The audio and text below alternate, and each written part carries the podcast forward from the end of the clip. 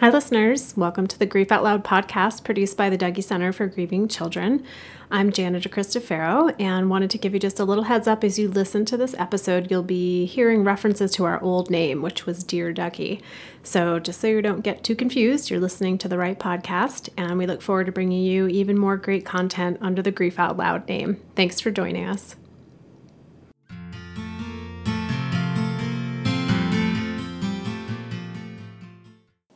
Hello, everyone, and welcome to the Dear Dougy podcast produced by the Dougy Center for Grieving Children. I'm Jana DeCristofaro, and thank you for tuning in today. This podcast is meant to open up the often avoided conversation about grief. While we all experience loss during our lives, when it occurs, most of us don't know what to do, how to feel, or how to talk about it. So, whether you're grieving a loss or wanting to support someone who is, we're here to talk about and explore what matters the most to you. Joan Schweizer Hoff is back again today. Hi, Joan. Hi, Jana. So, while so many of our podcasts are really geared towards parents, caregivers, family members who are trying to help support a child or a teen or support themselves through a death, today Joan and I really wanted to sit down and, and talk about how does it affect a school when a death occurs? So, whether it's the death of a student or a death of a teacher or someone else that's really closely connected to the school community. We're going to cover five things for school administrators to really be thinking through if a death occurs. Thank you, Joan, for being here today. Thank you. And I also want to just point people to a couple of resources that we have. We'll put them in the show notes. But we have a DVD out there called Supporting the Grieving Student, and it highlights three different schools who dealt with the death of a teacher, a student, and a student who had a family member die really helpful DVD to watch. You can find it on our website. And then we have two guidebooks that might be helpful to have on hand. One is When Death Impacts Your School, a guide for school administrators, and the other one is Helping the Grieving Student, a guide for teachers. So, again, I'll link to those in our show notes today. Joan, when we were talking, it seemed like the top five things for school administrators to think through are how are you going to get the news out that somebody has died? And that involves oftentimes talking with the family how do you deal with the first couple of days back at school? And then thinking about what type of memorial activities the school may or may not decide to engage in. And then looking at the broader population of the students, like how do we look out for kids who might be at risk for needing additional help? And then looking at just what are the ongoing support services that as a school you can be providing both in the short term and the long term. So let's start with the first one, delivering the news. From your experience, what's kind of the first step. When you find out that there is a death, the school administrator really needs to find out as much detail as possible. What really happened, not from secondhand information, but firsthand information, finding out from the family or the representative of the family. Once they gather all that information, you want to figure out how you are going to present it to the teachers and to the students one of the complications that happens sometimes is when talking with the families, they are not wanting person to uh, talk about the cause of death or share the cause of death with the students. And although it's important to respect the adults in terms of their their thinking around that, it's also really important to have a conversation with them about the information, which is that kids and teens, especially with social media these days, know things probably uh, before you even know the information. And if you choose to share information that may be not complete, uh, or inaccurate, they're going to know you're not giving them the truth. It can create a whole other host of um, situations that need to be attended to if kids are having to navigate what they've heard and what they're being told, and if there's a discrepancy in those stories. Yeah. And just to clarify, we're talking specifically about if a student dies or a teacher or um, a staff member at the school. It's a little bit different when it's been a student's family member who has died, and that's a whole other podcast. That's another podcast. So just to remember, that's what we're talking about today. So, an example that, that, that I've had was um, the parents were really reluctant to talk about how their um, student had died, and she had uh, jumped from um, a building. But what they said they wanted shared is that she fell from the building. And the students were very angry because they said, Why are they saying that? She jumped. We all know that she jumped. Why are they saying that she fell? So it, it added that complication for them to try to not only deal with the death of this student that was uh, very close to them, but also why the adults are not giving them accurate information. And that no is true. Right. So if you're talking with the family and trying to, it's a very emotional time and a very kind of tricky situation, but to help the family think through those different ramifications of telling a story that might not be accurate. And it, it seems to come up the most with the deaths that have a little bit more or a lot more social stigma to them. So, a suicide death or an overdose death or a drunk driving crash seems to be in general where a lot of that can come up. And we will also have a whole other podcast conversation about what to do in a school setting when a death like that occurs. But keep in mind that all the things that we share today will be relevant no matter what the cause of death. So here you are you've got the information going to share it with the school community what are some other tips for how to get that news out? What hopefully has happened is that um, your school already has a plan in place that says this is when a death occurs in our school community, this is what we do. And if that isn't um, uh, part of your plan, um, I would strongly suggest that you put a plan in place. But believing that the plan is in place, you want to follow that. And the usual next step is to get the information out to the faculty. Oftentimes, the school administrator will work with the school counselor around how to best get that information out. So oftentimes there's phone trees or there's email information where teachers can get information pretty direct so that you have the teachers not walking into the school finding out that information but having the information before they come. And then from there it's reaching out to the families to share with them the news that will be shared with their kids in school, um, which seems particularly important in an elementary school situation where this may be the first time kids are hearing about a death or what that might mean. I know a lot of schools will send a letter out um, or an email these days. Letter take too long to get there, but to send an email out or if it's a smaller school to call families to let them know. And I'm thinking too in those emails, it's helpful to put in information about community support resources for parents themselves and caregivers if they're wondering how to talk with their kids when their kids come home from school. So maybe you put in the local crisis line number or you put in the number of your local Kids in Grief program. And I think that uh, in that letter also it's helpful to have some examples of what you might expect from your child so that they're not surprised if the child reacts in a way that they aren't anticipating. And even a line or two of normalizing for the adults what they might be feeling, right? Because for so many adults, they get that letter and maybe a child died or a parent died, and then they're imagining what would that be like for me and my family. Mom could be super emotional, and kid comes home from school and is like, oh, I don't want to talk about it, and mom doesn't have anywhere to go. So giving suggestions for how the adults can be taking care of themselves in that situation. And then it comes to telling the students themselves. So seems to me like a lot of schools have had success with sitting down with the kids for the first period of the day, maybe sitting in a circle or gathering together and having the teacher or maybe um, a counselor or an administrator that is assigned to each one of those first period classes to deliver the news and give time and space for questions, concerns that are coming up for kids. Are there other things that you would make sure you'd add? I think that, that we've I've found that it's really helpful if there's a written script that is shared with every classroom so that all the children and or teens get the same information because some teachers are more comfortable um, in sharing um, information about grief, and others are not. The things that I would strongly recommend that you not do is uh, announce it over the PA system, um, or to have an assembly where all the kids get together and then you report that or share that information. In either of those situations, you don't have the opportunity to be aware of any child or teen that is having a challenge or, or um, is struggling. Um, where in the small group, you have the ability to see how the people re- respond to the news. Thinking about those smaller groups, smaller coming togethers. And I know a lot of teachers have said it's been helpful to have, like you said, the script and then to have another adult in the room just to help. Maybe one kid needs to step out and talk with someone, or the teacher has a lot of emotion that comes up and needs to hand it off to somebody else. So um, once they have that information, um, thinking about making it clear, concise, accurate information that's truthful. Um, and then, then when you have that conversation, you also want to help the kids to understand what may be coming up for them um, how different kids react and respond. So there are going to be some kids who are going to say, okay, fine, let's get back to school, let's get back to work. And there's going to be others that say, I just can't even think about this right now. I just need um, some time and some space to process what I've just heard.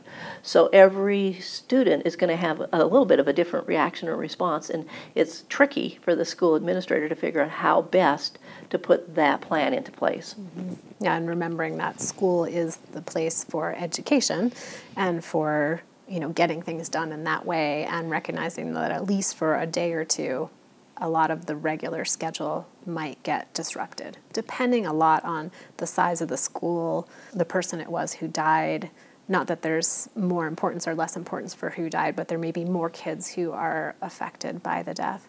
Um, and I know there's some schools where you know they went back to class that first day and made um, certain rooms or areas in the school available for kids who were having a hard time. And then there were certain schools where just everything was different for a couple of days, and the whole school community just had a break and were milling about in the halls or gathering in the cafeteria, those different kinds of things. So I think as an administrator, being able to be flexible about that, of figuring out what, what you're seeing from the kids and what they're needing. And asking. Um, I, I was at uh, one school when, um, after a death, and this one particular student was really challenged by what to do for her grief. And, you know, um, when I walked in, she said, I'm having trouble. And I said, So have you thought about it? And she said, I've already tried drawing the pictures, I already tried screaming in the pill. I already tried all the things that people had suggested that she do. And I said, So what do you think would be helpful for you? And she said, I just need to scream. And I said, Where could we do that? And she said, out the far end of the field, outside, because I don't want to scream in the school.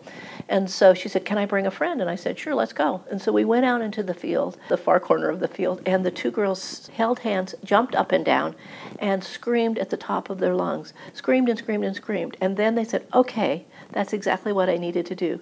They went back into the school, and then they were really helpful and supportive of the other mm-hmm. kids in, in, in, the, in the safe room. Mm-hmm. So I think sometimes we forget that kids might have a plan or an idea of what might be helpful for them, and if we just ask them instead of decide that this is what they should do, that might be helpful. Right. So beginning by offering some suggestions and then being open to the fact that that might not work for every kid, Exactly. and that everyone's going to be so different and unique in their grief. Uh, and- you know, and I think about the idea of the safe room, and I know I've gone out a couple of times when a school has had a tragedy and been in the safe room, and not very many kids come. So what I've heard from other schools where kids were accessing that help seems to be to set up a couple different places around the school and maybe not even call it a safe room. Right. I don't know, that might be really balking at tradition here, but but saying like there's going to be people at the counseling office, there's going to be people in the, um, the Library. gym and the library, just some communal places because it seems like more than anything, students like to just come together and be able to talk and, and share stories and just be with one another. And so providing a few different areas for that with enough adults to kind of keep track of what's going on for kids. Yeah, I think that's excellent. The other thing I feel like I hear a lot from schools is how do we deal with the social media aspect? And I, I just was thinking when they when you have that initial sharing of the news with kids, to just acknowledge that many kids will take to social media and to encourage kids to be aware of doing that in a way that is increasing kindness and compassion and decreasing blame and accusations. Have you had some experiences with that? Absolutely. In fact, one of the high schools that I went out to, the student said, I found out on social media. Um, and he said, I really wished that I hadn't have found out that way. And then once once that happened, we just became close together as as a group. They were able to connect and share stories. So I think that that's a helpful thing. Um, but as you said, we want to make sure that you're not getting into a situation where there's um, any kind of fault finding or blaming And one of the things I hear come up quite a bit, mostly middle school, high school, occasionally elementary school, is this why are those kids sad? They weren't close with the person who died. That person was my best friend, and there seems to be this kind of competition about the grief. So I always think through of, you know, helping kids understand that somebody dies in your school community and it might be you're feeling really affected because you were close with that person, or maybe you're feeling affected because it's another student and it helped you start thinking about how you could die or one of your close friends could die. Or you have a lot of kids in school who have had experiences with grief and loss, and this death is now bringing that up for them. So, helping teachers and counseling staff and administrators and even parents and caregivers understand that. So, if kids start having that come up, they can talk with them about it. Exactly. And I've, I've oftentimes been in the um, safe room, the, the, the room where the kids come, and they didn't really even know the student who died, but they open up and tell their story. That opportunity to say, here's a place where I can talk about death with somebody who is caring, even though it's not about this particular person who died. And being able to acknowledge that the kids who were really close to the student or the teacher who died to say, we understand that you had a special, you had a different kind of relationship with this person, and it's hard to see other people being affected because it feels like it's taking away from your friendship. But those two things can exist at the same time. So we've already sort of uh, gone a little bit into the first days back at school when we talked about setting up different areas for kids. What are some other things that it's helpful to just be aware of as you come back to that first two or three days to school. I, I think that one of the things that that um, teachers need to to be flexible. Grief is so um, fluid. Um, after the first or second day, you probably want to get back into the routine, and having that consistency and that um, continuity really is helpful for, for many, many students and for the teachers as well to say, okay, guys, we're going to get back, we're going to have a regular class schedule um, as we normally do. And if there is um, a student or students who are having a particularly challenging period, that they can have some flexibility about maybe leaving the classroom mm-hmm. um, for those first several days. So having the consistent routine for the majority of the kids, but be flexible and aware that other of the students might need um, something different. And teachers too. And teachers I think too. that's what gets you know the teachers are working so hard to be there for the kids and to kind of keep things together and to be really aware of over the first week or two weeks. You know maybe they get through the first couple of days to recognize that a lot of the teachers are going to need a day off, or they're going to need a half a day off, or they're going to need someone who's going to take over their classroom for a couple of periods. That's one of the pieces that I think is an important thing to remember is to have a morning and an afternoon check in with the teachers. So in the morning, just kind of check in, say, How are you doing? How are you today? You know, anything that you need, anything that I can help you with.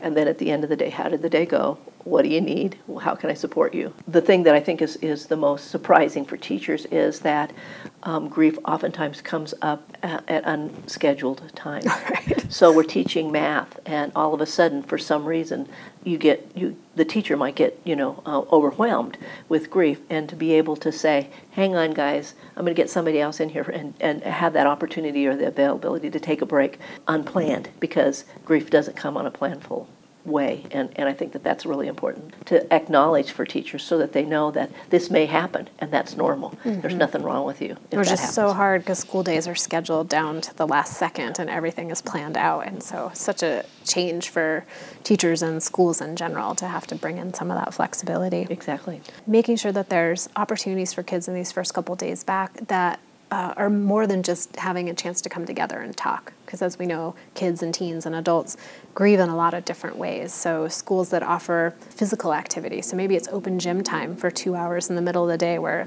if you want to go in, you can shoot some hoops or play some, whatever the hockey game is you can play in the gym, something physical available. And then maybe some creative art expression. Maybe there's big pieces of paper up on a couple of the walls in the hallway, or you pull out some sidewalk chalk if it's nice outside kids who like to write, so maybe they do uh, like a memory chain. And there's a bunch of strips of paper in a certain room where kids can write memories or messages to the person who died, and they staple them together like you would as at the holiday. Are there other things you can think of? I think that, that we see it a lot where there is like a place where people want to have bring memories. Mm. So maybe in a high school, it's the students' locker, and that's where people bring notes and hang you know flowers and put teddy bears and stuff. And again, asking them, mm-hmm. what do you think would be helpful? The one thing that I that I think is really important, however, is for the administrator to set the time and be mm-hmm. very open about for how long they will be there, so that they don't get surprised that all of a sudden the things are gone. Um, in elementary schools, oftentimes uh, it's the, the, the, student's desk. Some of the schools I've, I've seen put a little journal on the desk where the student, and every student has the opportunity to sit at that student's desk if they want to and write a little note and to say at the end of this week or, you know, tomorrow the desk is going to be gone. So preparing, letting them know what's going to happen with those things. So maybe there is a box in the library if you want to look through stuff, that's there, or you give it to the family um, or the um, best friend group, as long as it's clear that there is a time frame and what are you going to do with the stuff mm-hmm. when it mm-hmm. comes down so they're not angry or disappointed with you. So I feel like we've covered a couple of the other five things as we've been talking. So we got our first days back at school, we have sharing the news, and we talked a little bit about memorial activities, but from like a temporary memorial activity of having a table, maybe with a photo and a journal. And then the other thing schools seem to really struggle is do we have a memorial service? Do we not have a memorial service? And then do we plant trees? Do we hang plaques? What are your thoughts about those? So one of the things that, that we talked about at the beginning is that it's important that you have a plan. So in our school, this is what we do. So in your school, maybe you do memorial services and you open it to the community because you're a small community and it's the largest place and that's the only place for a gathering. Um, some schools say we don't have any memorials. We're not going to have any memorial services here, and so any memorial service that happens would be offsite. There's all kinds of ways that um, people have done activities. Maybe it's a candle lighting vigil, um, and that certainly is a popular one. Um, so there's lots of different ways to do that. In terms of the planting of things, a couple of issues to think about in terms of making that decision. One is that what do you do if the tree dies? Um, how do you handle that situation? So I always say if you're going to plant, plant a bunch of things. So if one or two of them die, it's not so The tragic. tree, yeah. It's like, oh my gosh, the tree died. the second is um, I, I've heard this from a couple of places where they've planted trees whenever someone in their community has died, and the, the students say, oh yeah, it's the death grove out there, Oh. you know. And so for the teens, it's not a helpful thing, but for the adults, they thought it was great. In some schools, they'll pull together five or six of the kids that are kind of leaders in in the in the, in the school and say, "Can you guys kind of talk with the other kids, come back, and then we'll make a plan for what we want to do." So be sure to have a plan in place about what you want to do, and then follow that plan with every student, no matter what kind of death it was, mm-hmm. no matter who it was. So if it's the it was the football Superstar that super- everybody knew. um, or it was the kid that everybody didn't like because he was kind of a nerdy guy. You got to do the same thing for everyone. So that's a piece of a message that's really important. Right, and recognizing that anything you do is setting a precedent. And I know for a lot of schools, you know, if they plant something or they dedicate a bench, and then what happens if 10 years from now the school expands and they need that space or they re uh, Or the school model. moves. The school moves. There's a lot of things that can be challenging about those more permanent memorials, and so trying to think of what's something that we could standardize as a temporary memorial can be really helpful. One of the, the, the things that, that I've seen is that you do a, some kind of like of a scholarship fund, maybe, um, or um, donating books to the library, and they, they have a little plaque in the front of each of the book that says this book was donated in honor or in memory of. So, you know, there's things that, that you can do that's helpful to the school. The other thing that can really come up is looking for the kids who need extra help right so identifying any kids that might be at risk and sometimes those are going to be the kids that are really close with the person who died but oftentimes it's going to be kids who maybe weren't connected but have their own histories of grief or other um, vulnerabilities to emotional distress. Uh, do you have suggestions for counselors and teachers of trying to identify those kids that are at risk? I think um, watching um, and having the teachers be aware of some of the issues that are concerned, so kind of some warning signs.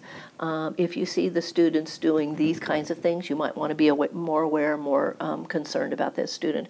Um, there, there could be things like um, missing school, not getting homework done, maybe being a pretty good student and all of a sudden having failing grades, drifting off during during class, uh, maybe becoming more oppositional, uh, maybe getting into fights. So there are things that that may be very different for the student. It may be things that, that were kind of on the edge but have accelerated or um, exaggerated um, since the death. So those are things that we ask the teachers to pay attention to um, and to refer them to the school counselor. Um, if they have concerns and they have the school counselor doing a better assessment of what's going on, maybe talking with the family. And it, it reminds me of when you mentioned having teachers come together for a little while at the beginning and the end of each day. Those are great times for the check in of like, hey, I was realizing that um, Ronnie was really checked out during all of math class today, or other teachers seeing that with him, or oh no, he was doing great in the morning. And so just being able to keep a little bit more of a um, an eye on what's happening for certain kids. So then we're looking at just our additional support, both in the short term and the long term. And when I when I think about the short term, you know, you're here you are, you're the school administrator, you're in charge of this huge thing. It's really big and overwhelming and where else can you turn for some help? And I know we get contacted by a lot of schools who would like us to come out and help maybe do a meeting with the teachers, do a meeting with the parents, meet with um, some of the kids who are really most affected. So if you're an administrator out there, you might want to look for what's your local grief support program if there's one nearby. In some communities, there's um, counselors that maybe are better in terms of dealing with grief and loss. Um, and so, if you don't have um, a center or um, a group that, that is in your community, um, reaching out to those counselors, uh, maybe having a list of those ahead of time so that when the death does occur, you know you don't have to be searching for them at that point. You have a, a list that's available. Um, sometimes hospice programs have social workers that um, can be of help, even though it wasn't necessarily a, a, a illness, death, or that or a hospice related experience, the hospice uh, social workers oftentimes have the experience to deal with that as well if you don't have other resources in your community. Mm-hmm. So don't be afraid to ask for help, is the message with that one. And then thinking about really important dates that might create um, more emotional intensity for students. So, you know, you've got the birthday of the person who died, the anniversary of the death, um, but then graduation, but also activities and sports, things that, connected to that that are related to the person who died. And, and what I found is it's the, Mm-hmm. the first time they have a track meet, and this guy was the track star. The first time there's the dance. The first time there's the choir. Kids anticipate is, oh my gosh, what's going to happen when we have our first? And that anticipation is really more challenging, oftentimes, than the event itself. But being able to prepare and be aware, even support kids ahead of time, saying it out loud. I know that on Friday it's going to be the first track meet, and Johnny's not going to be there. So it may bring up some issues for some of you. Um, let's talk about that if you have issues around that. Yeah, or what would you like to do? Is there something we can do as a team to acknowledge that, or as the you know the theater department gets together and it's the first production since the drama teacher died? Having that conversation so helpful and modeling for the kids to, like you said, have that awareness. So we've got our five things, right? We've got how to deliver the news, supporting kids that might be at risk. We have our additional supports, what kind of memorial activities might be happening, and continuing to check in with students and teachers that are affected. And it might not be the ones that you most expect. And I think the one thing that I would say that is usually the most surprising for administrators is that it just doesn't end at the end of a week or the end of the month, that the entire school year is going to be impacted in one way or another by this death. And just not to be surprised by that, but to be proactive in planning for that. Right, because you've got individual students integrating the loss, you have teachers integrating the loss, but you have your entire school community working together to integrate something that was so heartbreaking and, and difficult. And oftentimes it's the first time for many of them, probably the majority of them, have to have experienced a death. And so it's it's all new territory. And so they're all maneuvering together and trying to figure out how to best get through this journey um, in, in a way that's the most positive for everybody. Well, thank you, Joan, for joining us today to talk about this. It's obviously quite a big topic because most of our episodes are 20 minutes, and I'm realizing we're keeping you uh, listeners tuned in for a lot longer than that today. So um, stay tuned for future episodes where we talk more about how parents and caregivers can support teens um, or other students who are struggling in school and uh, more specific tips for teachers uh, of how to help facilitate kids in their classrooms. So, thanks everyone for joining us for this episode of the Dear Dougy podcast. If you'd like to learn more about us and listen to past episodes, you can find us at dougy.org. That's D O U G Y. And we're also on Facebook and Twitter. And we really want to make sure we're talking about what matters to you when it comes to grief. So if you have ideas, questions, or suggestions for future episodes, you can send them our way at help at dougy.org. We'll hope you'll join us again next time.